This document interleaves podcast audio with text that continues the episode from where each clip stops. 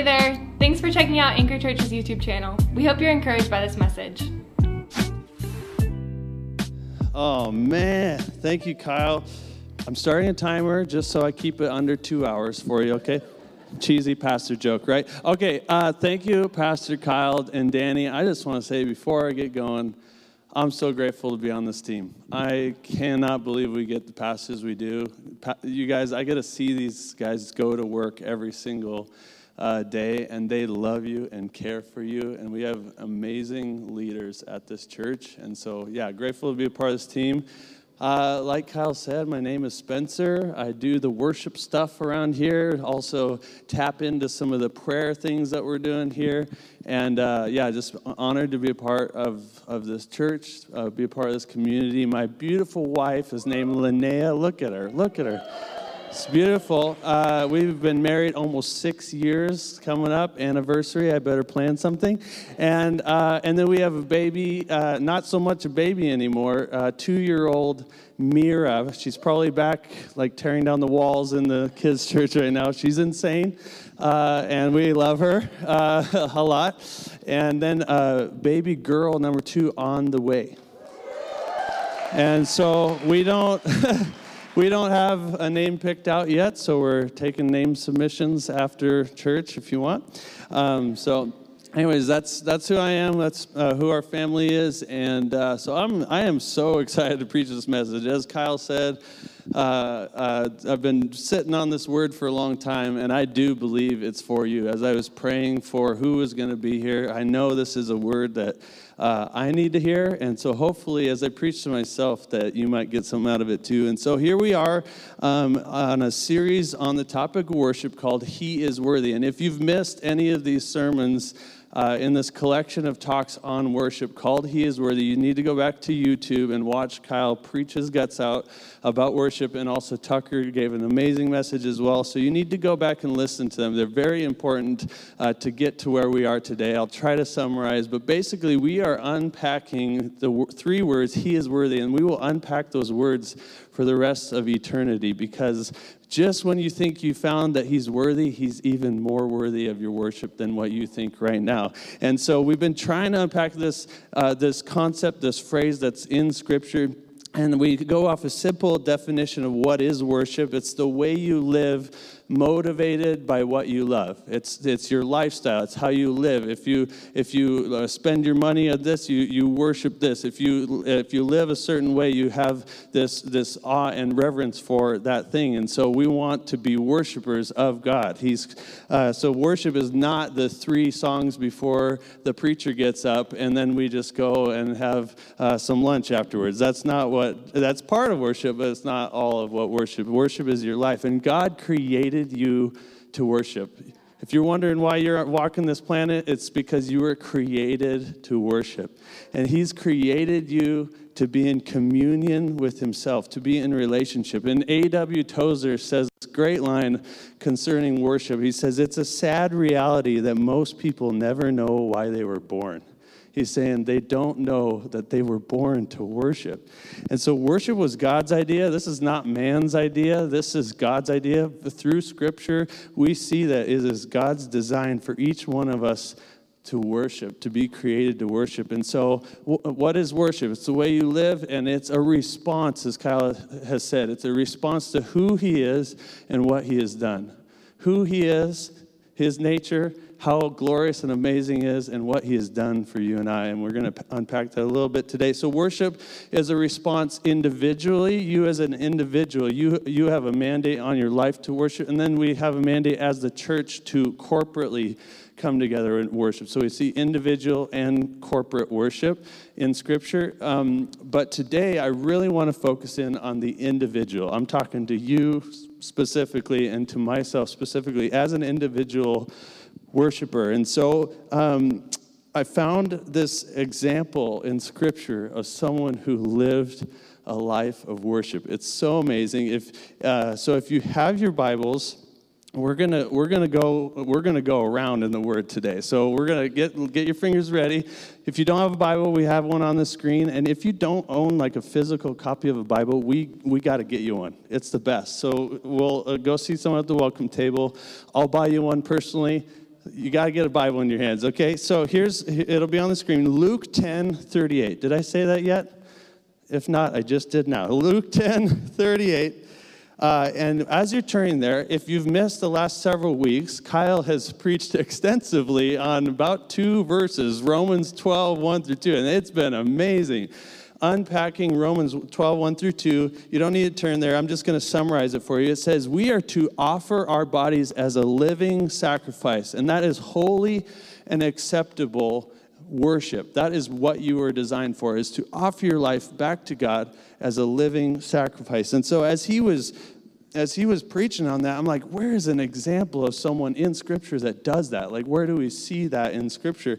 And so God drew my attention to this woman named Mary of Bethany.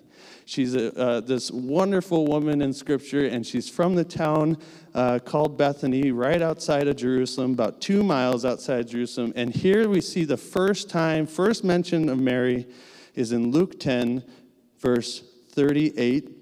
We're going to look into three different mentions of her in Scripture. We're going to dip in, we're taking like a 10,000 foot view of her life, and we're going to dip into each story, and we're going to see a life that moved the heart of Jesus. Every time she was with Jesus in Scripture, we see that she moved the heart of Jesus. So we're going to dip into these three stories and we're going to see this woman that lived a life that was a sacrifice of worship. So here we go. Go as fast as I can. Here we go. Luke 10 38. Now, as they went on their way, they, meaning Jesus and his disciples, Jesus entered a village we know that village is Bethany. And a woman named Martha welcomed him into her house.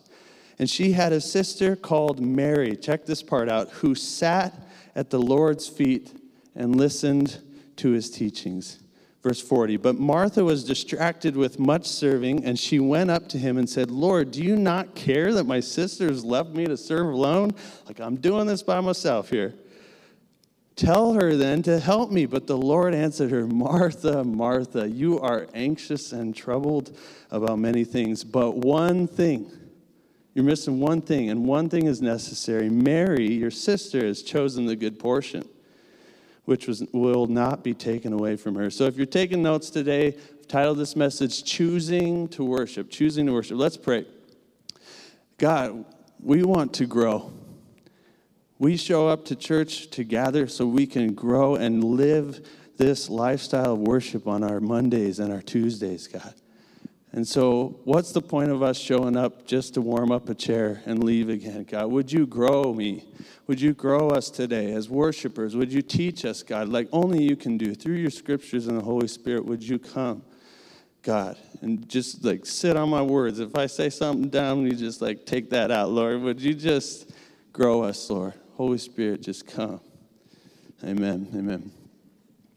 I love food. I love a good burrito. Taco del Sol is like like game changer for me. Loved it since I was a kid. And uh, I picked up a buddy of mine uh, from, he's in high school. I, t- I picked him up lunchtime over here at Sentinel and hadn't seen each other. We're going to go to Taco del Sol and get a burrito on for our lunch. It was going to be an amazing time. And so I'm, I'm driving over to Taco del Sol, just right over here. And uh, there's two parking spots right up front. And so uh, we just naturally just pulled into one, and another car full of uh, high school students, same lunchtime, came from this other direction and pulled into the spot next to us. And so, uh, so I, I, I got out of the car and I opened the door for them, and, and they said, "Oh, thank you." And so we got into uh, Taco del Sol, just about to order our burritos. Uh, the, the high school boy said, Hey, why don't you guys go first? You, you were here first. And so, just as we are about to order our burrito, an older gentleman walks in from behind all of us and yells, Whose red Honda is that out there? And instantly I could tell something was not right. And I, everyone kind of looked back. He's like, Oh, that's, that's mine. He said, What are you in a hurry for lunch for something? And I said, like, no, I mean, I'm like kind of hungry, but like not that big of a hurry. And he starts to use some certain language and about how I cut him off to take the first parking spot right up front and how I am this horrible person. And he's just going off. And, and so I had like, I'm like trying to figure out what to say. I have like 10 high school boys here watching me about to what I'm, uh, and then I could feel it kind of coming up in my face, you know. I had like six responses, and none of them were from the Holy Spirit. I could, uh, and, and so so I kept thinking, Spencer, you're a pastor. You're a pastor. You work at a church. All these young boys are looking at what you get. So I finally said, Sir, can I help you with something? And then he just starts going off on me. And it was just like so shocking. So I just turned around, ordered my burrito, and I, I got home uh, and I told my wife something I cannot stand. I've learned this about myself that I can't stand when I feel misinterpreted or mis or like judged for my intentions because that was never my intention. I don't even know where he was in the parking lot, but I surely didn't mean to cut him off and take the spot up front. And so he was uh, judging me for what my true motives were, which were never that way. And this is what Mar- is happening to Mary in this story, right here, right now. She's seeing, like, uh, Martha, her sister, is judging her intentions, right? She's saying, like, why don't you get up and help me? Why don't you get up and help me do this? And, and Martha's really struggling with her sister, yet Mary is, uh, is sitting at the feet of Jesus, taking in his teachings. She's got her sister, like, get up, help me, help me, help me, right?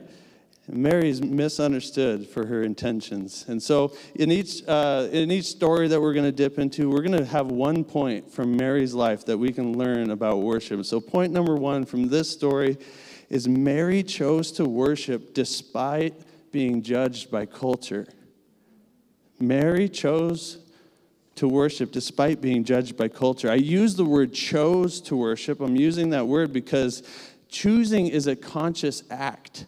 It's something you making a conscious choice to do that. So when we choose to worship, this is this is a moment by moment thing, a day by day thing. This is something that you're actually saying, "No, I am going to choose to worship." And she was making the choice here to worship Jesus. And so we make the choice to worship despite our circumstances, right? Despite what people are saying about us, but we choose to worship. And here we see Mary choosing to worship despite being judged by culture. So, what do you mean, Spencer, by judged by culture? Well, I'm glad you asked. I'm going to tell you. Uh, Mary is being judged by her sister. Uh, according to what the social norm was of the day. This was very normal for Martha to be, uh, to be upset with Mary and, and to say, basically, she's saying, You're lazy. Like, get up and help me do, uh, do these chores, get this food ready for these gentlemen. And culturally, Martha was right. She had a point. And so uh, uh, the, the women were, this was very culturally normal that the, the men would maybe come in from a long journey for a long day of work. And these women like took, there was like a badge of honor to be the hospitality team and make this amazing food and host these, these gentlemen well. And so uh, culturally, Martha was correct, but Mary went against the grain. She was not being very culturally appropriate. And so I want to pick it up again, Luke 10, verse 40, just so we don't miss it. It says, But Martha was distracted with much serving, and she went up to him and said, Lord, do you not care that my sister has left me to serve alone? Tell her then to help me. But the Lord answered her, Martha, Martha, you are anxious. Like I can feel your anxiety in the room right now. And you are troubled about many things, and you're missing the one thing. One thing is truly necessary. Mary, your sister, has chosen the good portion which will not be taken away from her. So Martha is saying, like, look at my doing. Look at all the things I'm doing for you, Jesus. Like, I am like hitting the mark right now. I'm doing it all, and I'm doing it by myself. And she says, Don't you care, Jesus? Like, I'm right, right, Jesus? Like, she's trying to get Jesus on her side, and then Jesus does something crazy. He takes the side of her sister. It's like, what?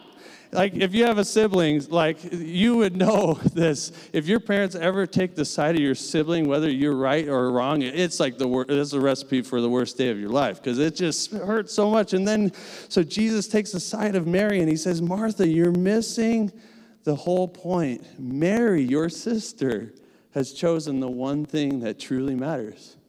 So if you're wondering what's the one thing that truly matters, it's worship.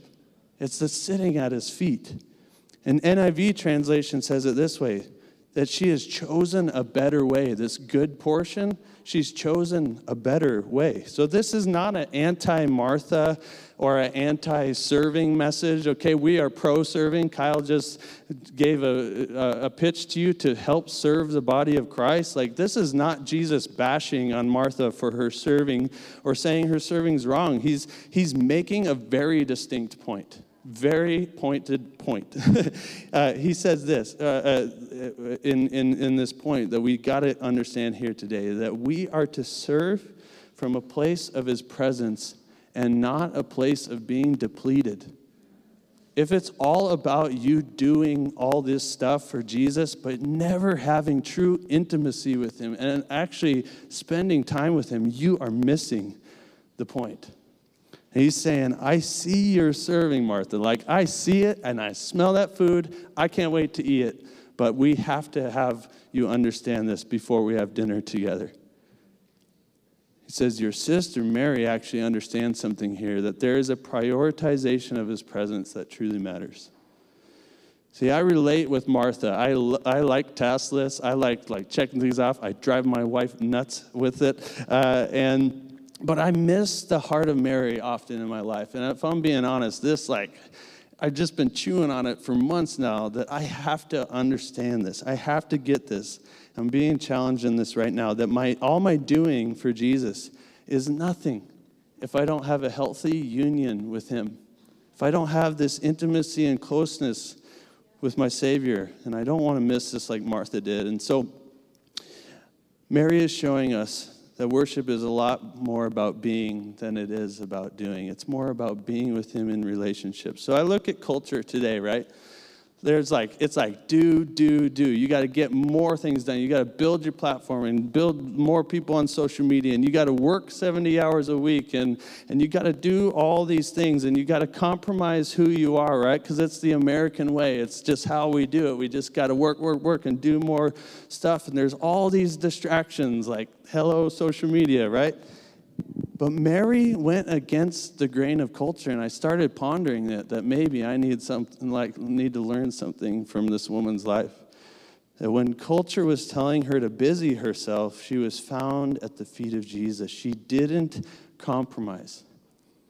She had the posture of what a true disciple, disciple looks like, right? There's this, no doubt, this is a crowded space, a crowded home. 12 disciples, including Jesus, and, and maybe even more people are in the room. And she has the posture of what a true disciple. She's showing the disciples how to worship. She's seated and listening to his teaching. She's close. She's gazing at Jesus and hearing his voice. So close to him that she could almost hear him whisper. She's listening, seated, and she didn't even say a word in this scripture. She didn't even say a word. In fact, she lets Jesus defend her. There's a, there's a little lesson there. I'll let you just think about that one. She shows up, um, uh, she shows us that discipleship is a lot more about listening than it's ever about you checking off things that you do for Jesus. Mary is teaching us to slow down and choose the one thing that truly matters, one thing that is necessary, Jesus says. I want that to be the story of my life. I'm working on it. I'm working on it. I've been asking my, my, myself this question Is he worthy in my life? Is he worthy? We say he is worthy, but those are just three words until they really hit home. Is he worthy of my time? Is he worthy of my finances? Is he worthy of my attention and my adoration? Is he worthy of my conversation? And so lately, I've been doing this thing. It's so hard, you guys. I just put my phone away, put everything away, and go sit downstairs in our house. And I call it bow low time. I didn't know what to call it, but it was like I'm just going to bow low before. Sometimes I get on my knees, sometimes I sit on a couch, and that sounds really cool and spiritual, probably, but it is not. It's really hard. My brain is going all these different ways, but taking the time to sit and hear my Savior speak to me, it's so good, yet it's so difficult in our culture. And so, uh, before we move on to our second example of Mary, I want to ask you right now how's your intimacy with Jesus? Are you getting caught up in the hustle of culture? And are you letting culture dictate your worship? Are you, uh, are you so busy that you don't even make time to sit with the King of Kings and Lord of Lords? He's like seated on his throne, like not worried about what's going on in our country or around the world, and he's seated. Are you making time to hear your Savior's voice? So, again, point number one Mary chose to worship despite being judged by culture, despite what culture was saying. And not too much further down the row, we see a second mention of Mary. We find this in John 11 32. You can go ahead and turn there. I'm going to give you some context behind this scripture. This is now uh, one of the hardest times of Martha and Mary's life, okay? Their brother Lazarus, that they were very, very close with, has died. He has died, and this is no doubt some of the hardest times of their entire life. And Martha and Mary are mourning, and they are hurting really bad. And Jesus is late coming back to the party. In fact, he sorry, not party. That's that's a terrible way to say that. Uh, he's coming back to town four days late. He's coming back to what Martha and Mary are thinking. Wow, he's out doing all these miracles and helping all these other people, but he's not near to our pain. And and so here Jesus is coming back, and. And, uh, and Martha goes out to welcome Jesus back into town, and she has this wonderful exchange with him that she's just pouring her guts out. Like, where have you been, Jesus? Don't you care? Don't you care? And they have this exchange. We don't have time to read it. But then he says, Could you go get your sister Mary? And so Mary comes out, and that's where we're picking up this story right here, John 11, 32. It says, Now Mary came to where Jesus was and saw him, and catch this right here. She fell at his feet. She fell at his feet saying to him, Lord, if you had been here, my brother would not have died. When Jesus saw her weeping, and the Jews who had come with her also weeping, he was deeply moved in his spirit and greatly troubled. And she said, Where have, and he said, Where have you laid them? They said, Lord, come and see. And then the shortest verse in the Bible Jesus wept. Now, I've heard some people say this is actually the longest verse in the Bible because it takes a long time to weep with somebody. He takes a moment to feel their pain, to feel it real hard, and he weeps with them. And verse 36 says So the Jews said, See how he loved him. But some of them said, Could not he who opened the eyes of the blind man also have kept this man from dying? And so the story goes on. He weeps, and then he beelines it straight to the to the tomb and resurrects Lazarus from the dead. It's like this crazy miracle. But before the miracle happened, Mary was found at the feet of Jesus again.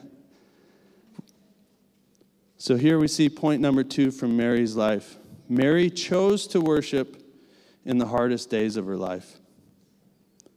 Again, we see Mary at the feet of Jesus. We cannot miss this. Before she says a word yet in Scripture, twice now she's sat at the feet of Jesus.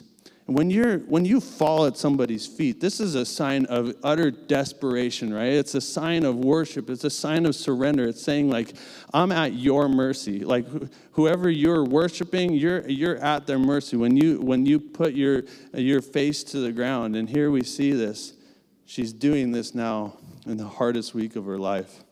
And I love that the first account of her saying anything in Scripture is her being honest with God. She said, Lord, if you had been here, where have you been? I just got to say, woo, it's okay to be honest with Jesus. He put on skin and bones so he could feel what you're going through.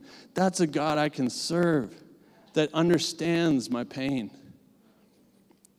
I've had some of the best prayer times in the hardest times of my life. That there is just something about Jesus that, that when you choose to worship in the hardest times of your life, that He comes and He meets you there. And this was the very thing that moved his heart so much to where the famous verses are Jesus wept. It's a famous line, right? And we always just like, yeah, two words, Jesus wept. This is what moved his heart, is her saying, Jesus, do you care? Do you care? And so I don't know what you're going through right now, and I don't know why the things have happened in your life to get to this point. Maybe you have had some serious things happen to you in the past. I don't know all the, all the answers, but I do know that Scripture is very clear that He cares. And He is near to the brokenhearted, Psalm 34 says. He weeps with your pain. And being in His presence, you find that He is so near in your pain. I know there's lots of broken people in our church alone. There's a lot of circumstances. I don't know all of you, but I know some of the stories. I know some of the things people are walking through right now in our church, right now. And some of them we've been going after in intercession and prayer. But I know that He is near in your pain, and I'm asking you to come to Him today again and lay at His feet, even in the hardest season of your life. I ask you to hand over your pain as a form of worship, knowing that there is a great mystery to his presence. The Bible talks about a mystery, and there's a mystery to his presence that is just hard to explain until you feel it. And he's often there in the hardest times of your life. So I would encourage you from Mary's life that she chose to worship on the hardest day of her life. And then the third story we see Mary uh, mentioned in Scripture is just a page over, John 12, 3 through 8. John 12, 3 through 8. I'm, we're fast forwarding now in time, and this is the last week of Jesus' life. This is uh, right before Passover. This is a, a, time where Jesus is going to uh, go to the cross. He's going to be brutally beaten and murdered for you, your sins and for my sins. This is a tragic, horrible uh, day in human history, and uh, Jesus is about to go take on the sins of all mankind, and then three days later he would resurrect. And now we celebrate in Easter that he is risen and he is in heaven, seated in, in all glory and all power. But we're not there yet. We are a week before this uh, before his death.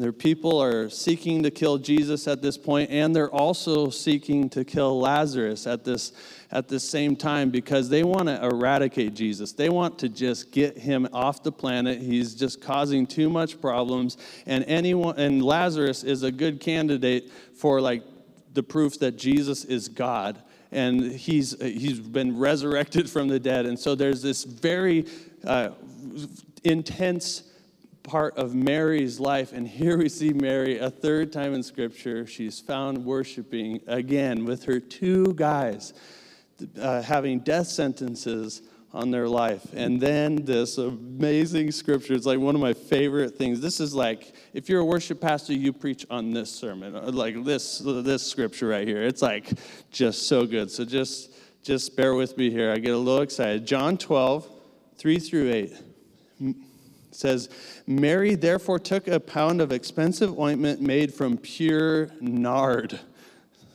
We should all say nard. One, two, three. Nard. That just felt good. Okay, nard is. I had to look up what what the what the nard is here.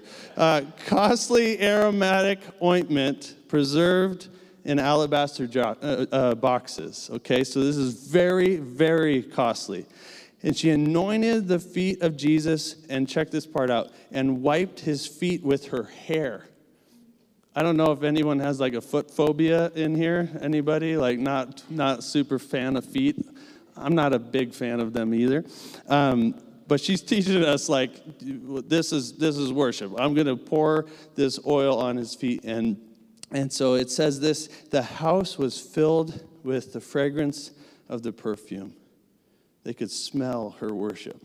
But verse 4 But Judas Iscariot, one of his disciples who was about to betray him, said, why was the ointment not sold for 300 denarii and given to the poor? I don't know if that's how you say it, but we're rolling with it. Denarii. And it, so, what is a denarii? That's a day's wage. Okay, so 300 days' wages is about a year's worth of wages, right? And Judas is saying, she's wasting this on Jesus.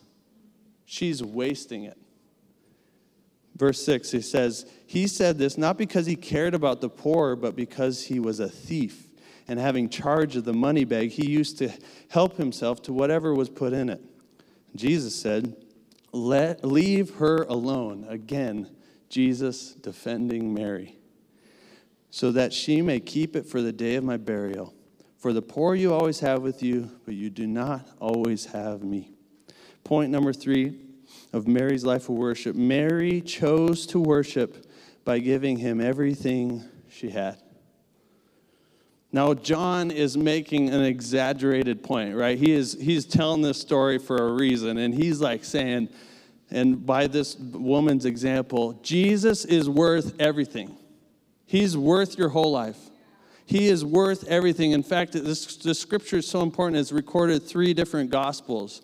It's very important for us to see how this isn't just a one off thing that one woman does and we, we applaud and say, wow, I don't think I could ever do that. This is something that Jesus is addressing with each one of us if we see it. That Jesus' life demands a response from us. You see, she gave a year's wages. Like, I don't know what you make, but that's tough when you give a whole year of your life's wages, right? And so some scholars say this was her inheritance that was worth uh, a year's wages. Some, some say, you know, that it was uh, her life savings or, or whatever. It, to me, it doesn't really matter. It, the point is, it was a very costly form of worship. Very costly. And this might be a stretch, but I think it was an easy decision for her. Do you know why? Because we have seen now in her life, she has uh, uh, been a part of Jesus' teaching. She's spent time and developed intimacy and trust with him. Like, like, and she found him worthy. She just dumps it out on his feet, and she couldn't help herself. She sat at the feet of Jesus and heard his teachings, and she's created this history of worship of him. She's worshiped before miracles, and she's now worshiping after the miracle of Lazarus. And I believe this was the easy thing for her to do, that she pours this costly worship because she found him worthy of her entire life. And what was an easy decision for her was a ridiculous one for Judas. Judas judges her in this moment, right? I want to be careful here but I want to speak a little blunt.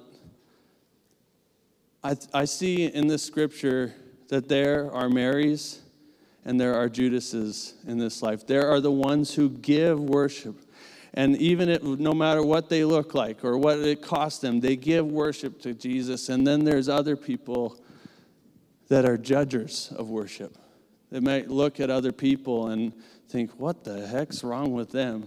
Well, I want to say that you don't know their story, and maybe you should ask their story. And every single one of us has a story in this room, right? And we're all at different levels of our faith. But I would just ask you, like, are you a Mary?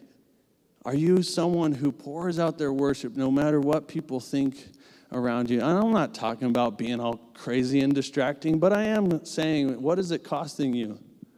What is your worship costing you? Or are you someone who just kind of pans the room looking around and judging other people without ever knowing what Jesus has done for them? So I would ask if you don't know Jesus, I'm just asking you today, like, give your heart to him. Confess with your mouth that he is lord and he is going to meet you. And and like it's it's the best thing. I i I, I can't put into words what he's done in my life. If you want to have me over for coffee or whatever, I would love to tell you my story because I'm I probably sound like a crazy nut. But there's something about Jesus that keeps drawing it out of me. Like I can't not because he is my savior, he's my Lord, he's my friend.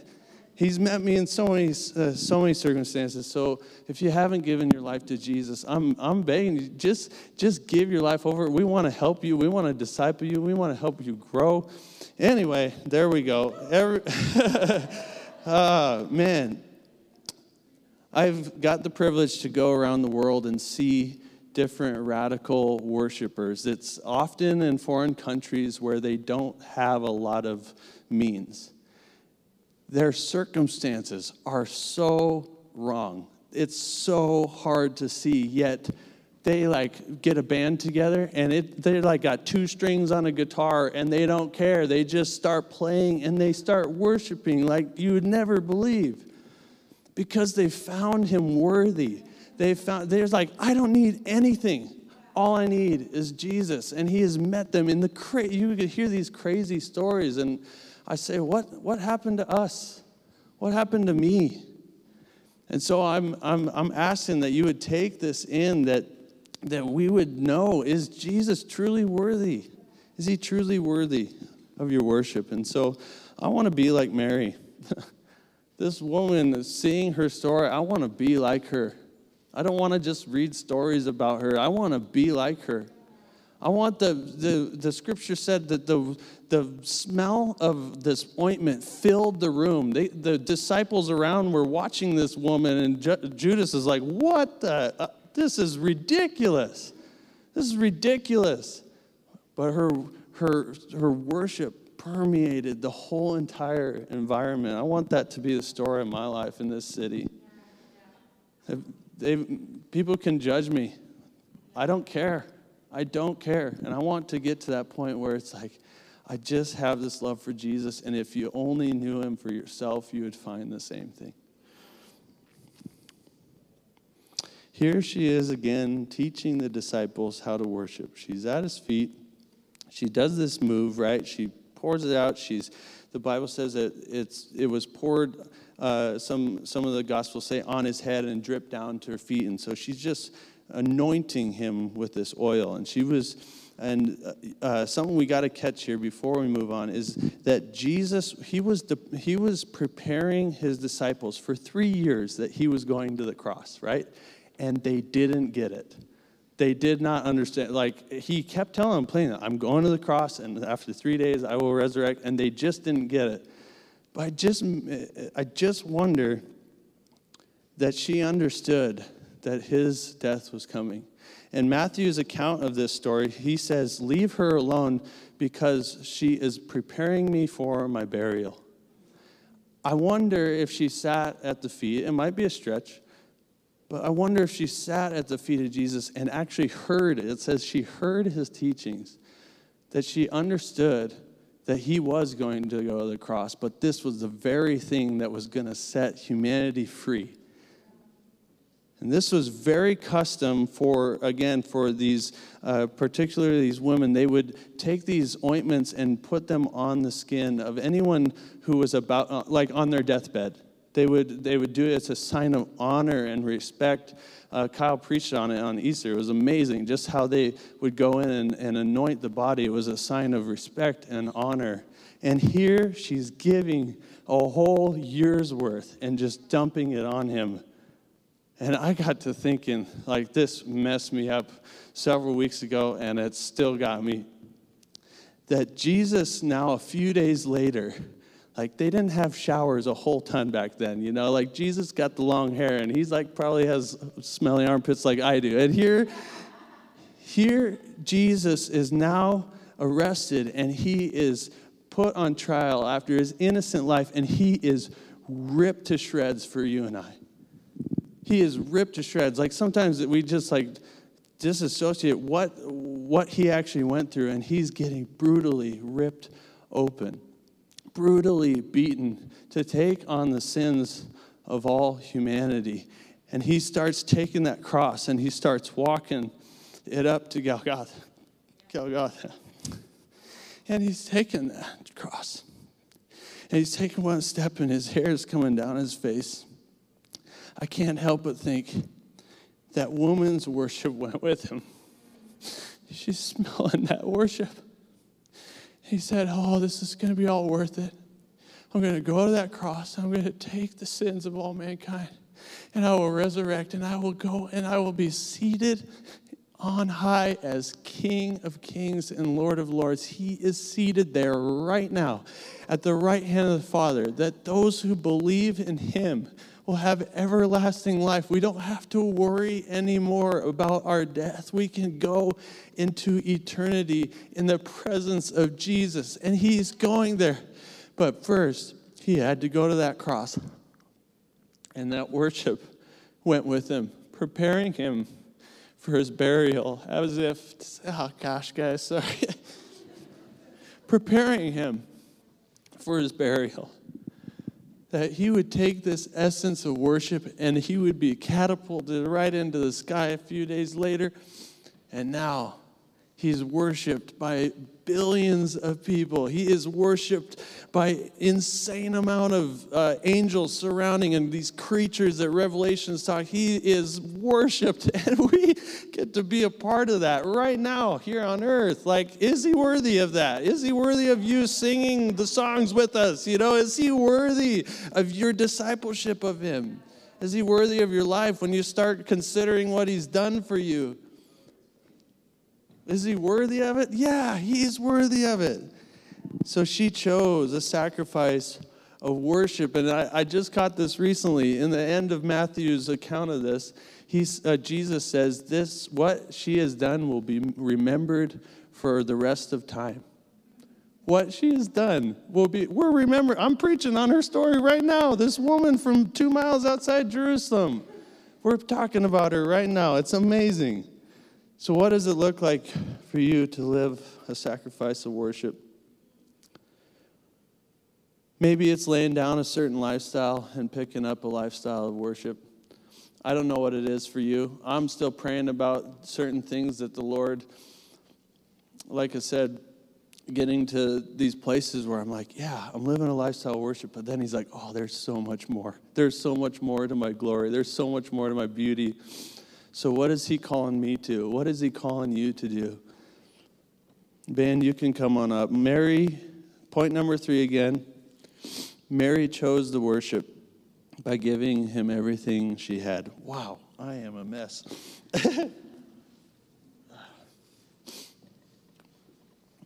Mary is found worshiping in each season of her life. Every uh, mention of her story, every, all three times she's found worshiping. We see that here. In every season, she is choosing to worship. And she's found worshiping in a, in a good time, like she's at a dinner party. She's uh, with her sister and she's being judged by her sister, but she's, she's worshiping in a good time. And then she's worshiping in the hardest time of her life. We see that with after her brother dies. And then she's found worshiping in an ugly time. In a, in a time where she didn't care, but it didn't look very nice. She's got all this stuff in her hair, but she's pouring it out on Jesus. And but I found this in Scripture that she found him worthy. She found him worthy of it all. That's why we sing the song, You Are Worthy of It All. So I ask you today, what season are you in? Maybe it's one of these seasons that we see that she's gone through. I'm asking you, though, to respond today. I'm asking you to, re- like, we're going to sing another song, and I want you to just consider for a moment is he worthy? Is he truly worthy of your life? And so maybe you need to grow in one of these areas or maybe all three. Maybe it's the first story that we saw that uh, that culture is getting the best of you and you're just so dang busy and you just can't find time for Jesus. Maybe maybe you need to learn that there's a prioritization of his presence that truly matters. Or maybe it's a second story that you are in the hardest times of your entire life and you need to develop a history and a trust and an intimacy with Jesus when he feels like he's four days late. Or maybe it's point number three that maybe you are feeling God just draw out more. Maybe you feel like like you've had experience with him, but then there's so much more. There's so much more worship to give him. Is he calling you to a radical place of worship, of costly worship? So I ask you, what is it to live a life, like Romans says, of a living sacrifice?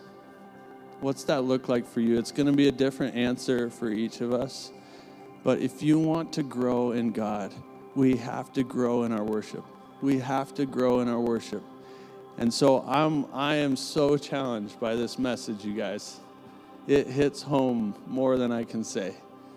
But I just would just encourage you and challenge you that he is so worthy. Even if you don't think it yet, he is. And so we're going to go on this journey of union and communion with Him and learning that He truly is worthy of all of your life. And so I'm pleading with you, church, we cannot be a Sunday only church. It will not last. I'm just telling you, you see the cultural climate right now. Sunday morning Christianity will not last. And that's not me guilting anybody. I'm just saying you have to take this message and you have to take your scripture and you have to take Jesus on your Monday and live this thing out because he is so worthy of it. So I always ask this when I preach, and I'm over my time here, but I got to ask this question every time I preach. What would it look like at Anchor Church if we had a bunch of Mary of Bethany's walking around this city? What would it look like at Anchor Church? that we wouldn't bow to culture and what culture is telling us how to do and how to be and how to live, but we would choose a lifestyle of the one thing, not missing the one thing that truly matters. And then, what if we learn to worship through the hardest trials of our life? What if we learned how to do that? And what if we learned that as we've developed this history with Him, that He is worth everything. He is worth, worth it all. You could take, take what I got, doesn't matter because I got Jesus. I want to grow that. I want to grow to be that. So we're going to sing one more song. I want you to talk to Jesus right now. You don't it's a newer song, probably don't know the lyrics anyways, but let the lyrics speak to you. And I want you to uh, engage with God today. So this week, let's go deeper with our worship because He is worthy. Thank you so much for tuning into the message today. We hope it blessed you. Here at Anchor Church, we believe that you matter. Would you consider heading over to the website and hitting the contact page? We'd love to get to know you and hear your story. We'll see you next time. We hope you have a great rest of your day.